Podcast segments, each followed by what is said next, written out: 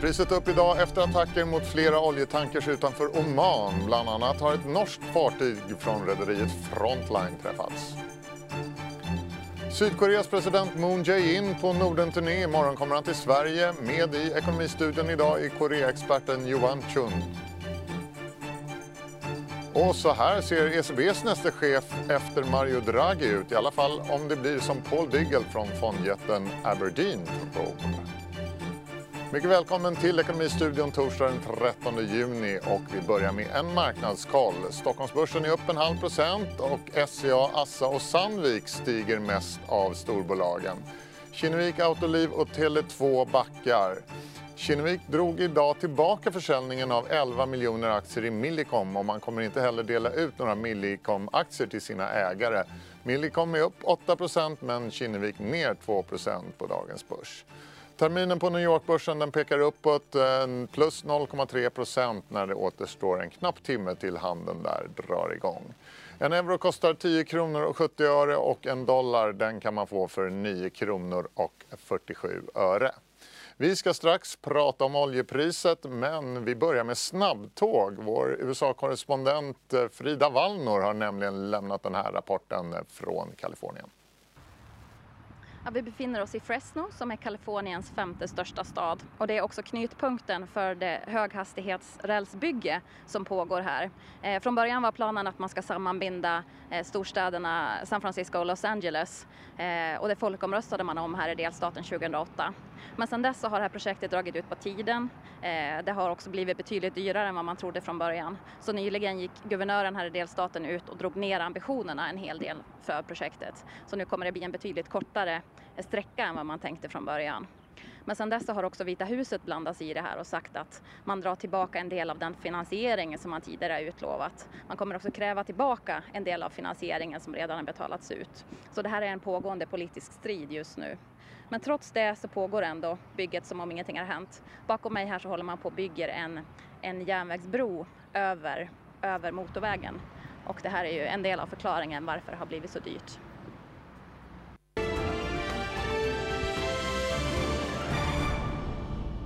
Vi går vidare i Ekonomistudion. Imorgon kommer Sydkoreas president Moon Jae-in till Sverige. I tisdags besökte han Finland, idag är han i Norge. Och nu var vi med Johan Chun, landschef på Business Sweden i Sydkorea här i studion. Välkommen hit. Tackar. Uttalar jag ditt namn till belåtenhet? Helt perfekt. Tack så mycket för det. Eh, varför kommer president Moon till Sverige? Eller varför är han på Skandinavien-turné? Precis. Sverige och eh, Sydkorea firar 60 år av diplomatiska relationer eh, och det är med de nordiska länderna så att eh, han är på turné i samband med det. Då. Och det var när kriget slutade på Koreahalvön egentligen som de där upprättades? Nej, kriget slutade ju 53 så att uh, diplomatiska förbindelserna upprättades några år senare. Så det är i samband med det. Då. Sverige har ju fortfarande en viss närvaro där vid gränszonen, inte sant? Precis, Sverige är ju del av den här övervakningskommissionen, NSCO har varit så sedan krigsstilleståndet.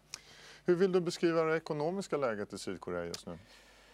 I, med koreanska mått så tycker man att det är lågkonjunktur så att tillväxtprognosen har justerats ner något till ungefär 2,4-2,5 procent från att ha legat över 3, mellan 3 och 4 procent flera år. Då. Så att, eh, för att vara en tigerekonomi så är det en eh, lågkonjunktur i Korea. Alla pratar om hur dålig ekonomin är. Samtidigt så är det en enorm expansiv eh, marknad fortfarande. Det är, det är ganska bra tillväxt eh, med våra mått mätt i alla Precis, fall. Precis, och det är världens elfte största ekonomi. Det är många som inte känner till och det är Sveriges tredje största exportmarknad i Asien efter Kina och Japan. Sydkorea, en stor producent av elektronik, och mobiltelefoner och annat. Hur påverkas de av eh, handelskriget? Är det det som pressar tillväxten där borta eller? På kort sikt, det är inte bara handelskriget, handelskriget är väl ytterligare något som kanske eh, oroar. Så att eh, Korea är väldigt exportberoende, precis som Sverige. Eh, mer än 50% av BNP är ju relaterat till exporten. Då. Och av den här exporten så är 25% ungefär till Kina.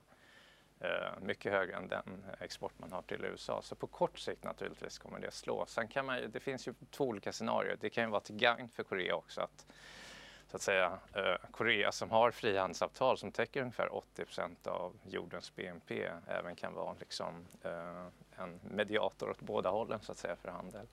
Och hur påverkas landet, eller om man tänker så här, Samsung, världens största producent av mobiltelefoner. Hur påverkas de av att USA nu försöker blockera Huawei på alla möjliga tänkbara sätt? Ja, det är svårt att spekulera. Alltså på kort sikt såklart som handset-tillverkare så kan det vara positivt att kanske Huawei som seglat upp som en av de största tillverkarna i världen så att säga får det lite tuffare. Men sen så med globala värdekedjor så eh, komponenterna till alla tillverkare sourcas ju på samma ställe så, och tillverkas ungefär i samma fabriker. Så att eh, generellt sett, handelskrig gynnar inte någon och Korea som är en sån eh, handels och exportberoende nation. Eh, det är inte så att man sitter och jublar åt att Huawei får lite pisk nu här av Donald Trump, eller? Nej, utan det är en generell oro skulle jag säga över hur handelskriget kommer slå på koreansk ekonomi på kort sikt. Och hur är då synen på Kina i Sydkorea? Kina, synen på Kina förlåt, har ju varit att uh, man har väldigt respekt för Kina, så kan man säga. Uh, och samtidigt så har koreansk ekonomi och koreansk industri sett sig som fortfarande väldigt överlägsen kvalitetsmässigt och är fortfarande så i mångt och mycket. Sen ska man inte ta för lätt på det här. Alltså, kinesisk industri kommer ju fram med otrolig fart och deras kvalitetsnivå ökar ju också markant på kort sikt. Så att, uh, är man orolig för detta uh, eller tycker man att det är bra? Man är ju orolig, samtidigt är man så beroende av Kina. Det är ett ömsesidigt beroende. Så ungefär 40 procent av handeln eh, är ju mellan Kina och som jag nämnde tidigare då 25 procent av exporten. Så att eh, samtidigt som man är konkurrenter så är man jätteberoende av eh, varandra också ömsesidigt och ekonomiskt. Sen är det svårt att prata om Sydkorea utan att också nämna Nordkorea. Hur går det där och hur är relationen nu efter Donald Trumps misslyckade medlingsförsök och sådär? Jag hävdar ju alltid att uh, Sydkorea ligger i mediaskugga, inte minst i Sverige, uh, av Nordkorea. Jag tycker Nordkorea gör, de är mycket bättre på PR. Eh, de har egentligen ett kort och det är kärnvapen och det kortet spelar de ut om och om igen. Eh, jag brukar säga att Sydkorea är den bäst bevarade affärshemligheten i Asien. Eh, det är som sagt världens elfte största ekonomi eh, och enormt välutvecklad industri och starka kunder, konglomerat som är globalt ledande i många branscher. Det skrivs det alldeles för lite om. Och Men man är inte rädd i Sydkorea för den här kärnvapennationalen då? Det är egentligen bara i utländsk media skulle jag säga. I Korea så, om man är väldigt krass, väldigt få människor bryr sig och i vardag märker man inte det alls. Johan Chen, chef för Business Sweden i Sydkorea. Tack för att du kom hit. Tack så mycket. Då ska vi gå över till oljepriset som stiger 4% idag. I morse attackerades flera tankers utanför Omans kust med torpeder. Bland annat träffades ett fartyg från det norska rederiet Frontline och besättningen fördes i säkerhet till andra fartyg. Ett fat bräntolja kostar nu drygt 62 dollar. Och vem är Felicia Åkerman, reporter på Dagens Industri? Hallå Felicia, den här attacken sker ju vid Persiska viken. Varför är den så oerhört viktig i oljesammanhang? Utanför Persiska viken. Om man kollar på en karta så ser man ju Persiska viken innanför, så kommer Omanbukten utanför och sen har man det här Hormuzsundet som ligger däremellan som är ett otroligt smalt sund som står för ungefär 30 procent av den olja som fraktas till havs. Um, och det, är, det har verkligen pekats ut som det är verkligen världens viktigaste så att säga, flaskhals för den globala Eh, Eh, de globala oljetransporterna. Så oro i den här regionen, framförallt oro för den här typen av attacker kan sätta ganska ordentliga avtryck i oljepriset och det ser vi också idag. Jag har för mig att jag såg ordet pulsåder i din analys som du skriver idag eller din kommentar som du skriver på sajten idag angående den här eh, attacken då eh, utanför Oman. Annars har ju oljepriset sjunkit 10% på en månad och kommit ner ännu mer sedan en topp i höstas. Varför är det så? Men I bakgrunden så ligger ju fortfarande den här oron över efterfrågeutvecklingen kvar. Och nu, idag så har vi fått en ny prognos från OPEC som sänkte just Eh, utsikterna för efterfrågan på olja i år. Och det ligger ju liksom hela tiden i bakhuvudet på investerarna. Så nu såg jag att oljepriset hade tagit ett lite tydligare kliv uppåt men man hade kunnat tänka sig att det skulle stiga mer än, än det vi har sett hittills idag om det inte var för att man samtidigt är orolig för att en, en liksom inbromsning i den globala konjunkturen också ska sänka efterfrågan på olja. Och ett högre oljepris som det vi ser idag kan ju i sin tur också ge eh, en liksom ytterligare oro för det. För ett högre oljepris är normalt sett konjunkturdämpande i och med att fler länder är oljeimportörer än exportörer. Lite paradoxalt så stiger idag Frontline-aktien på Oslobörsen med 7% på förhoppningar om högre fraktrater efter de här attackerna. Är det rimligt att förvänta sig det? Eh, ja, det kan man absolut säga. Tidigare i år så såg vi ju att, att eh, riskpremierna liksom för försäkringar på för fraktfartyg som rör sig i just det här området höjdes. Om jag eh, inte har missförstått det så ligger de på de högsta nivåerna sedan Irakkriget, vilket ju kan sätta saker lite i perspektiv. Det är ju inte så konstigt att försäkringsbolagen vill ta bättre betalt när de här fartygen ska röra sig i ett område där spänningarna ökar. Och då blir ju också fraktpriserna högre. Så man kan ju också lägga till att vi ser ju överlag en uppgång bland oljerelaterade tillgångar idag, även liksom rena oljebolag såklart. Och vad avgör då utvecklingen på oljemarknaden framöver? Ja, efterfrågan är ju alltid superviktig, eh, som nämndes tidigare. Sen tror jag att när det gäller just det här så ska man hålla väldigt mycket utkik på utvecklingarna i, i de här spänningarna som finns dels mellan Iran och Saudiarabien, som är en väldigt lång seglivad konflikt i regionen, men också framför allt spänningarna då mellan Iran och USA. Den ligger ju, det har ju verkligen hängt över marknaden hittills i år. Jag har väl kanske varit lite förvånad över att det inte har gett mer stöd åt oljepriset. Spänningar i Mellanöstern ska ju normalt sett göra att det går upp.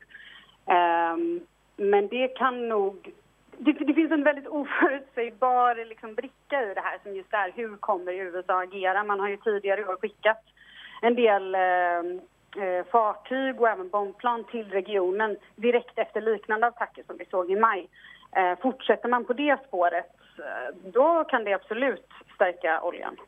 Ja, ingen lätt analys att göra där och så har vi ju Donald Trump som ytterligare en mix eller en faktor i den här cocktailen. Tack så mycket Felicia Åkerman för att du var med oss i Ekonomistudion.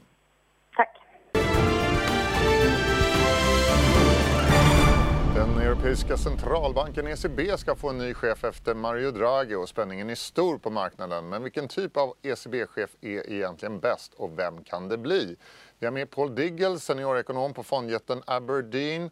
Hello Paul, if we start by evaluating Mario Draghi's term, how do you think he has scored? I think he's scored pretty highly. I mean, I maybe give him a 7, 8 out of 10. There's two things I think he'll be remembered for. The first and overwhelming one was that he was the man who did whatever it took to save the Eurozone, right? In that speech in London, he literally prevented the Eurozone breaking down. Um, and that is the overwhelming legacy he'll have that he provided the, that monetary policy backstop. You know, he, he said the ECB was going to fulfill its lender of last resort functions, and that was ultimately enough to um, start to bring the eurozone sovereign debt crisis to an end and prevent a sort of unraveling of the eurozone and then eventually a fracturing of it. So that will be the overwhelming part of his legacy, and he, you know, he has to get a 10 out of 10 for that bit. Why I then dock him down to say seven or eight is because the other part of his legacy was that actually, for all his dovish reputation, he wasn't dovish enough to get inflation sustainably back to the ECB's target. And we can we can say now, with the benefit of hindsight, that monetary policy is actually being too tight for too long in the eurozone, and that's why inflation is below target and the recovery has been a fairly tepid one. So I think you put those two things together. He was the man who saved the eurozone, but I think the part where he did less well was that for all his dovish reputation and inclinations, he actually wasn't able to stimulate the economy enough to get inflation back to target. And perhaps that was because there were various other constraints on him, political constraints, that the, the rest of the, the governing council perhaps. But so seven, eight out of ten. Okay, so and so, what kind of profile should the new ECB chief uh, fit in your mind? I mean, a classic German hawkish type, or a more relaxed dovish type uh, like Mario Draghi, perhaps? Yeah, well, clearly there's no one like Draghi actually in the running, I don't think, or the, the closest um, dove you could say who's in the running is Benoit Coure, the French member of the um, the governing council. I think it really seems to be a choice between centrists and actually hawks in in the form of Weidman. Um, what does the ECB need? Um, I think it probably needs someone with the sort of dovish inclinations of Draghi precisely because, as I said, even he hasn't been able to get inflation back to target. Right, so they need someone who's willing to, I think, add that monetary policy stimulus. And in the event there's a, a, a renewed sovereign debt crisis at any point, which you know is a is a risk, someone who is willing to do whatever it took, like like Draghi did. And uh, which kind do you think will be picked then? The the centrist type or the hawkish type? Yeah, um, I think probably it's clearly the result of political horse trading. That that's how the EC president is picked. It's a it's a it's a trade off of other European positions, most notably the Commission presidency, um, to then result in in who's going to be the the ECB president. Um, I think there's basically two, absolute front runners, in my opinion. One is Olli Rehn, uh, the Finnish central bank governor. One is Jens Weidmann, the Bundesbank central bank governor. The, Rehn is a centrist. Weidmann is a hawk. Um, probably they're like 50 50 chances. It all really depends on who actually gets the commission position first. Is it going to be um, Max Weber, the German, um, which therefore probably gives the ECB presidency to Olli Rehn, or is it going to be, say, Michel Barnier, the Frenchman, which then gives the ECB presidency to Jens Weidmann? So it's really the result of these political horse tradings which will which will decide who it's going to be. And right now, it looks like it's sort of a 50-50 toss-up between being a centrist and being actually a hawk in the form of Weidmann. I certainly wouldn't rule Weidmann's chances out at this point. And if I twist your arm and uh, force you to make a bet, who would it be? I'll I'll probably go for Olli Rehn, um, the Finn. Um, reason why I think he he does strike that compromise between being a Northern European by nationality uh, without being overly hawkish or having a hawkish reputation, which Weidmann has. So that allows most Northern Europeans to get behind him. And it allows the Southern Europeans to get behind him because they, you know, he's not the, the hawk that actually could um, could cause some spread widening, say, of, of European peripheral debt. So probably I would put my money at this point on Olli, Re- Olli Rehn. And another interesting advantage he has is that part of his pitch for the ECB presidency at this point is he's calling for a framework review, right, along the lines of what the Fed is currently doing. He's saying, let's think about our inflation target, our toolbox, our mandate. And I think it's probably overdue time that the ECB does have that framework review. Under him, you know, that, that, that would happen because he's calling for it now. So I think um, that's another vote in his favor there. Okay, I'll side with you then and put my money on Olli Rehn too, partly because he's Finnish, of course. Thank you so much, Paul Diggle at Aberdeen. Thank you. Thank you. Mm, vi går vidare i Ekonomistudion. Idag avslöjades årets sommarpratare och det uppmärksammas i veckans utgåva av DI Weekend. Och jag säger välkommen till Maria Lindholm, biträdande redaktör för tidningen. Du har kommit till studion och du har med dig ett exemplar ja. av tidningen mm. också. Mm. Hur uppmärksammar ni nu det här med Sommarpratarna? Eh, vi har en intervju med Bibi Röde som är ju chef för Sommar i P1 och har varit i 23 år. Eh, och idag så berättar de vilka sommarpratarna skulle vara. Och det är också flera av de personer som vi har gjort omslagsintervjuer med under året som ska eh, tala i sommar. Så det är väldigt roligt. Några näringslivsprofiler ja. också. Ja, Caroline Farberger till exempel, VD för ICA Försäkring som berättar om sin eh, könskorrigering först i det Weekend, en av talarna. Liksom eh, Bengt, Öst, eh, Bengt Östling till exempel. Så det, det finns flera som är det intressanta. Finns flera. Mm. Och så har ni varit på Österlen också. Ja, Vad har ni gjort var, där? ja, jag var hos kocken Isabella Morone i, i, på Österlen som också uppmärksammades mycket förra året, innan hon flyttade till Österlen därför att hon gjorde ett blogginlägg där hon förklarade om eh, hur det var kvinna i, på, i, i, i köket på så stora krogar. Och så är det, men det är från hennes krog och så är det jättefina recept också. Spännande. Och så har du väl ett helgtips också, det brukar du ha. Ja, jag vill jättegärna förmedla Jan Gradvall, vår musikskribents tips. Han är två femmor i det här numret och det ena är till Bruce Springsteens nya skiva och det andra är till Gyllene Tiders nya skiva. Så det kan vara roligt att lyssna på dem. Tack så mycket. Då har vi tagit oss fram till sista raden och där finns en prilla. Idag kom beskedet att Swedish Match USA-lansering av det tobaksfria nikotinsnuset Syn har nått samtliga 50 delstater och totalt finns nu Syn på över 40 000 försäljningsställen. Det var Ekonomistudion torsdag. Vi tackar så mycket för att ni har tittat och hälsar er välkomna till fem, klockan 15.20 till Closing Bell som börjar då. Vi är tillbaka imorgon igen med ett nytt Ekonomistudion. Det börjar 14.30. Tack för idag. Hej då!